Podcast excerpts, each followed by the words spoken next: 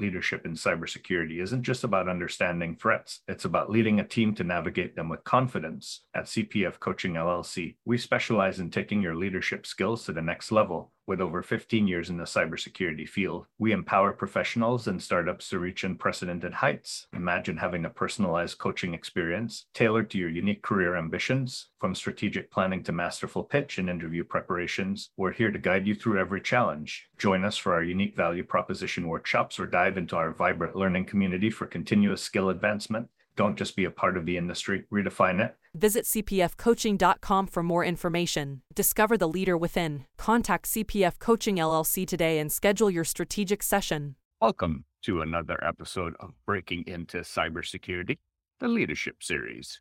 Today, we have Andy Ellis, who will be sharing his experiences in cybersecurity with us. Andy, why did you decide to become a cybersecurity leader versus an individual contributor? I think it comes down to having both more leverage and more control. I started out as an individual contributor, became the principal individual contributor, and I looked around and said I had a lot of choices. Like I could do things, and I could either take on leadership of the organization or let somebody else do that, let them go find somebody to do it. But if somebody was really my direct manager, because I was very independent at the time, I would lose a lot of that self control, being able to choose what I did. And also, I liked the leverage of being able to see the bigger picture and try to put people into places to succeed, where I could get more done through the people who worked for me than I could potentially do myself. And this topic is going to be very natural for you, considering that you're writing a book on cybersecurity leadership. What would you consider the critical skills of a cybersecurity leader? So, I think that there is a whole host of skills. And in April, when my book comes out, I know that's a long way away. People can read like about 54 different skills that, I'm, that I talk through. But at a high level, it comes down to technical skills, people skills, and process skills.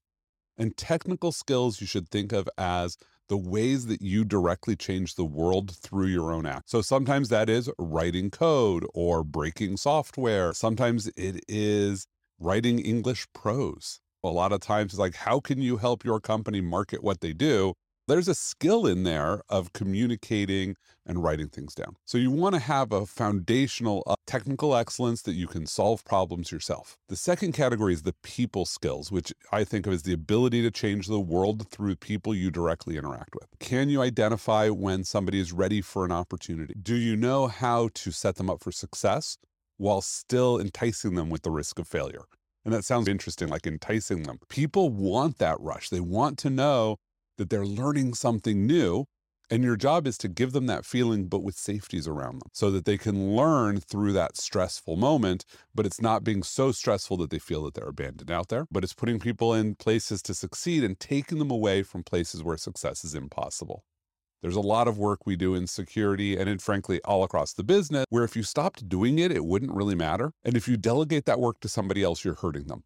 You're not going to change the world in a positive way through them. In fact, you're going to break their ability to change the world in the future. The most important set of skills all lump under what I call process, changing the world through people you don't directly interact with. Can you set up processes and understand how people will violate process? And by violate, I don't mean ignore it. I actually mean actively harm it. Let's take a process around vulnerability management, for instance. A lot of people want to move to SLAs. I'm a big fan of it. You should do SLA management and say, oh, we have a seven day SLA. What percentage of the time do we succeed at seven day patch management? But if you have an exception process, which you should, because some vulnerabilities are like serious architectural flaws, it's going to take months to fix, maybe a year to roll out into your customer base. That sounds really scary to a lot of people, but I've dealt with vulnerabilities that were multi-year critical issues. So you're going to you're going to give an exception and say, look, we're not going to really penalize you badly for this one violating seven. But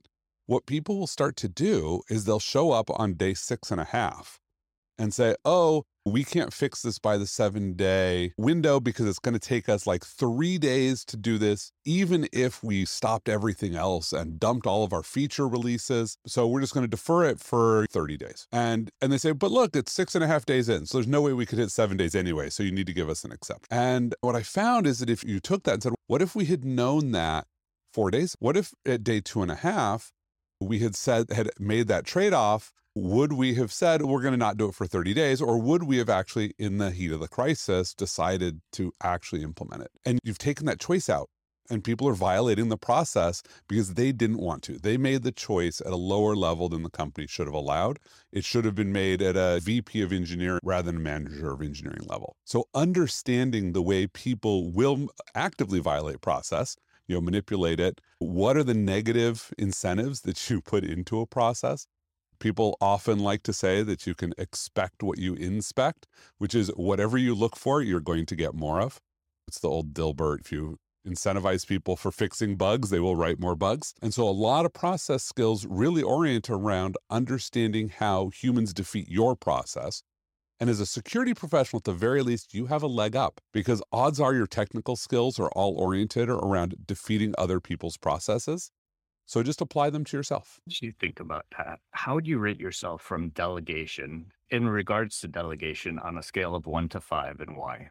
Yeah. So it's funny because when you wrote this question, you asked about my personal comfort with it. And I think I gave the answer that my comfort doesn't matter. Like delegation is really hard, but it is the most important skill. You need this, you need to be a five at delegation if you want to be a leader because it is the only way to continue to. And the reason a lot of people don't want to delegate is because there's this feeling of, I don't want to necessarily say power, maybe self actualization when everybody has to come to you. But you don't want to be irreplaceable. What you want to be is unclonable. Nobody should ever be able to truly fill your shoes, but they should be able to get the jobs done. And the way that you do that is through delegation. You find work that would be fitting for someone else and let them do it. And what you have to do is figure out how do you keep people from escalating past that, especially in security where a job is often to say, hey, that's a dangerous thing. Maybe you shouldn't do it. And people don't like hearing that answer, so they escalate. I can always get a better deal if I go to the top. And after a while, we learned that it was actually better to do the opposite. I had to deal with the people who worked for me, that I had delegated responsibility to them was they could tell me what deal I should accept. And they would always offer a more generous. So it's, oh, hey, look, if you can get this done collegially and under the covers, we don't have to officially take notice of this problem, then you can get away with a lot more. Oh, you found your own bugs? Great. There's no SLA on patching a bug that is self discovered. Sounds really wacky, doesn't it? But if all of a sudden they're like, ooh, there's no SLA, but this one is really bad, like you need to get this into your next feature release. And they would tell me and they'd say, hey, if this one comes to you, like you need to disrupt their next release. Like this doesn't go into the one that is not yet feature frozen. You need to open up the one that's code frozen if they say they don't want to go to the feature frozen one. So anytime that they had discretion, they would err on the side of generosity and I would err on the side of caution, which all of a sudden empowers them because nobody wanted to escalate past. Because the more you escalated, the worse your problem became. Because if it was such a big issue that you had to get the CISO's attention, then clearly we needed to fix it urgently. And on the opposite end of delegation, collaboration. Yeah. How would you rate your comfort level with collaboration and why? Oh, I love collaboration. I'm much more comfortable with collaboration. I hate confrontation. And there's probably a lot of former colleagues who are like, Andy, you loved confront. And the answer is no, no if you make me have a confrontation, I will enjoy going into that confrontation and I'm going to do my best in that moment. But I would rather not ever have a confrontation. How do I head those off in a collaborative fashion? One of the big challenges you often have as a CISO is helping people prioritize the most important risks to the business. And there are people who want you to give them a strictly ordered list. This is risk number one. It is always worse than risk number two, which is always worse than risk number three. And at a high level, when you have really bad risks, that is often the case. There is a disaster you've just got to fix right now. Nothing is more important than that disaster. But once you clean things up and hit the steady state, you have a bunch of really bad risks that are not easy to fix. Because if they were easy to fix, you would have solved them already. But they're so they're there, but they're not disasters. And you have like maybe 10 to 50 of these that you're just keeping track of. And you want to make progress, so you can't make progress on 50 at once. So you go to someone, you say, hey, look, here's like the four that are relevant to your organization. Pick one. And they look at you and they're like, what do you mean? I'm like, I would be happy with you fixing any of these. But I this is this is the one that I think might be slightly worse and slightly easier to fix better than I do what's easier to fix, and your system's better than I do. Maybe a different one is slightly worse. Pick one. And the reason that I like that collaborative approach, and it sounds like it's not totally collaborative, like it's putting them on the spot, but what it's really doing is it's making them commit to the most important. Now it's not the CISO said I have to fix this. It's I said I have to fix this. I am part of the decision making process. And the reason that's important is a lot of decisions that we make are hard decisions. There is no right choice. People love simple choices where there's an obvious solution that is strictly better than every other thing. If all decisions were made that way, we would not need C level executives. Maybe we don't need C level executives anyway but we certainly don't need people making hard decisions if decisions are easy. But when one person makes a hard decision for a group, most of the group will not actually be bought into the decision. So, what you do by avoiding collaboration early is you create confrontation later people will snipe at you. They'll drag their heels. They're going to continue to argue with you and point out the flaws. If instead you let them join you on that journey of choice, that they get to navigate and see that there are no good options, then they all get bought on. I used to reorg my team a lot. And that sounds scary because people are like, oh my God, why are we reorging? And the answer wasn't that we were doing like big reorgs. It was like little tactical things. Hey, this became a priority we want to put people on it, but that means they have to stop doing their other work. Like for me, it was actually this admission of there's work we need to stop doing. So we have to move somebody on an org chart.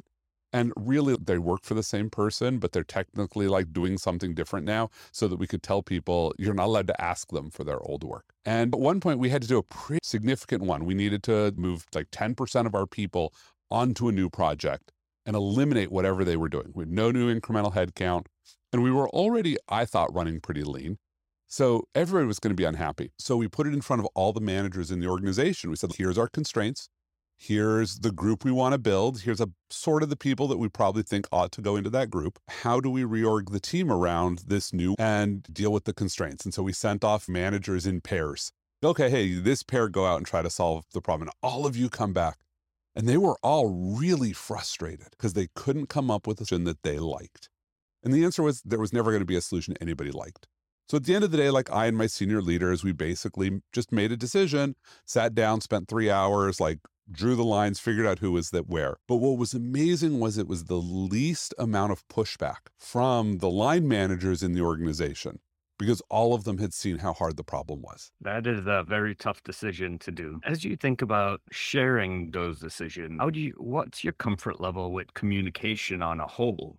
And so I am a huge fan of communication. I've said I'm like a huge fan of everything you've asked me for here, but you're nailing the really important leadership skills. You're going to make a decision and it's important to be transparent. And so communication, I think of it as it goes three ways, not two ways. So it's direct from you to your, it's direct from your team to you, but it's also indirect from your team to you there are hard questions that people do not feel comfortable asking because there is no true safe space. Like you are the leader who can fire them and they will never get over that. There's thing, jokes you can't make because of it. It took me a long time to learn that one. We had a direct report that I had laid off and then hired, and he could make jokes about being laid off by me. But anytime I made a joke about it, boom, the room would shut down because like I could always do it again. And so, look, I'm still friends with him, but now I can make those jokes because he doesn't actually work for me anymore. So you have to recognize that you need to advertise and communicate hey, here's what we're doing, here's what's going on. You need to give people an opportunity to ask you hard questions. And then you need to give them a way to ask hard questions without attribution. So every time I would do an all hands, which was once a quarter, or whenever we had some significant event, we had an anonymous form for asking questions and upvoting questions. And if you wanted to put your name on it, you could, and then you got to ask your question. And if you didn't want to put your name on it, that was okay. One of the folks in my chief of staff office would ask the question for you and you would get an answer. And then if we didn't get a chance to answer all of the questions, we would try really hard in our team chat to type out answers for everybody and say, sorry we didn't get to it, but here's the answer to this question. Now, sometimes look, you get questions that are not asked in good faith, but you you have to treat them like they are and answer them. And it's easy to say, "Oh my god, it's the same person who's asking this question because they've got an axe to grind." It's yep, but that's okay because maybe it's asked by somebody different this time or whatever it is, but you have to be communicative and help explain what went on so that they can see and learn Like they don't understand the decisions you make because they don't see the world you're in. And communication is your opportunity as a leader to expose people gently to the wider world of the organization so that they can understand the constraints that you're operating under. How would you rate influence as a leadership skill and why? So I think that influence is one of the most underrated skills. It is most important for staff functions, which security usually is. There's a lot of security folks who like to think that they get to tell the business things. I think my favorite answer is like, how many people can you actually fire? And the answer as a security team is basically your own team. Like you don't get to fire anybody. So everything that you do is through influence. Nobody does work unless they want to do work. And your job is to make them want to do. Now, you could do that by going up over their heads, over escalating and using their management stick to push down on you or onto them. But the challenge is they will never do things voluntarily for you. They will make you burn political capital going to their management every single time once you've abused that. And then their management is going to push back on you because there's a lot that you need to get done that is not that important. That's the most important thing I think for anybody to walk away with in security.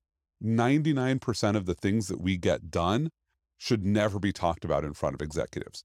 Like you find a bug in software that's literally like a one line code change, a VP should never hear about that unless it's already in the news. Go talk to a person, file a change request, your pull request and say, hey, here's the change you need to make. Let them deal with it. And that requires influence that you can walk up and say, hey, could you do this for me? And they'll say, and so it's goal that you focus on your influence skills. And the most important way to do that, I think, is by learning what hurts people. What are their pain points? And you can just ask them. If you go ask developers and say, hey, what's your biggest pain point? That's a hard question to phrase. You might want to take them out for a beer or whatever the Zoom equivalent is, and be like, you know, hey, I want to understand your job a little bit more. What makes it difficult? And they'll probably say, to be clear, say, let's talk about not me for a moment. But if you learn the things that hurt them, then you can learn how to attack those things before they bring them up. I used to have a peer who worked in our professional services organization. And a lot of the ways that we would fix problems in our production network involved making changes to every customer config because that was the easiest thing for engineering. Like they would just say, oh, we'll just implement a new feature that is more secure than the old feature and you go manually migrate everybody. And the first time they did, I'm like, hey, whatever, like that's how you want to fix the problem. Great. My professional services peer would hate every one of those. They're really expensive too. And so all of a sudden, I started channeling professional services concerns.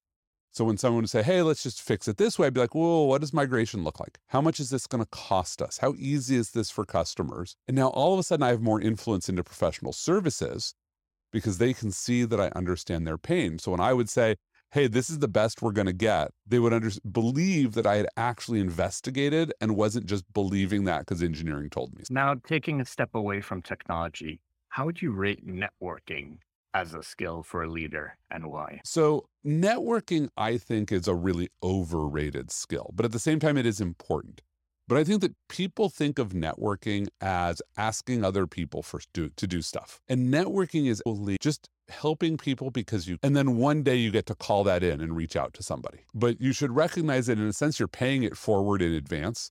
Like you say, oh, hey, look, Christoph's doing this cool cybersecurity series. I'm going to do it because I just want to help Christoph out. Like now it'll probably be because I have a book on leadership. When that book comes, like it helps hey, Christoph's now in my network. He's somebody that I've helped a bunch of times. And when I say, hey, can I come on your podcast and advertise my book? Like networking has helped, but I'm not showing up here today because of that thing in April when the book drops. Although I guess I just advertised it there. I'm doing this just because I can, because it's helpful. There's people I'm reaching out to. And so that's really what networking is giving to people to build your network, not trying to figure out who can help you and trying to suck them into your network. I run into that a lot. People on LinkedIn send you that invite and says, Hey, I want you in my network. I'm like, so? Like you're a random person, like the network doesn't grow just because we create links. It grows because we do things for people. And so that's what I think is important. And don't networking up is okay, but it's hard, it's expensive. What are you going to do for somebody more senior than you in the industry? Probably not a lot. But if you do things laterally to people who are more junior in the industry, like there's a lot of power you have to make people's lives better. So every time you can do that, take advantage of it. But don't think that networking is this thing you rely on. It's just, hey, you're building these connections and there will be a day it's fantastic. Like I have my own podcast and I use my network to get guests. It's all people who I've done stuff for. We've done stuff together over a decade. And when I first was interacting with these people, they weren't like the CISOs of all the social media giants. Now they are. So my social media team is like, how do you get these people? And so 10 years ago, I brought a beer on stage to this person because he made a joke about needing a beer because it was the last talk of the, like literally, I did that as a conference with Roland Cloutier, who's net, who at the time was with ADP, now he's with TikTok. And but that was the thing that made me memorable to Roland. It was like he made a joke. He was on stage with Bob Bragdon, and then they're like, or the five o'clock fireside chat, we should have a beer. And so I walked to the beer to the bar at the hotel, got three beers because I wasn't going to not drink, handed them each one, went back to my seat, and like we now had this thing. And look at how little that was. It cost me like 15 bucks because, you know, it's hotel prices for beers. Wow. That's a memorable story. I will always remember that. Now, thinking about a future leader who might be listening to this, what advice would you give them? So I would just start by saying you are not a future leader. You are a leader today. I think people wait to have official power to think of their leadership journey. But the reality is, when you show up to work, everybody who sees you is being led by you. Are you leading them to be a better version of themselves or a worse version of themselves? If they see you slacking off, they're like, hey, I can totally slack off. Now, if they see you taking care of yourself, they're like, ooh, that's awesome. I should be taking care of myself. So you get to lead every day. Recognize that some of the leadership things do require official power. Like, I'm a firm believer that wellness is important and people should take lots of time off to take care of themselves. We used to have a policy when I was at Akamai that anybody in the team could send anybody else home. You could just be like, Christoph, you're you look like you're having a bad day. Go home. You'd be like, but I got five meetings this afternoon. Are you actually going to have positive outcomes of your meetings? No go. But that required me as the head of the function saying, this is our policy. Trust your neighbor if they tell you you need to take care of yourself, and we will always cover you for an absence. Don't worry about it. So that took me doing it, but then it empowered everybody to exercise their own leadership and take care of the people around them. So recognize that you're not a future leader. You are a leader today. And what are you doing this to skills that will be useful 20 years from now, but that are also helpful and useful and effective today. Wow, and thank you so much for sharing advice, stories, and everything with us today. We truly appreciate it. Thanks for having me, Christoph. I appreciate it. In the rapidly evolving world of cybersecurity, your business needs a guide that's as dynamic as the threats you face. CPF Coaching LLC delivers unparalleled expertise to elevate your cybersecurity startup or business with a decade and a half of specialized experience. We're not just advisors, we're your strategic partners in growth and risk mitigation. Our tailored advisory services range from immediate hourly guidance to comprehensive three or six month packages, all supported with encrypted messaging for real time assistance For more information, cpfcoaching.com is your destination. Forge a path to success and distinction in the cybersecurity landscape. Connect with CPF Coaching LLC today and secure your business's future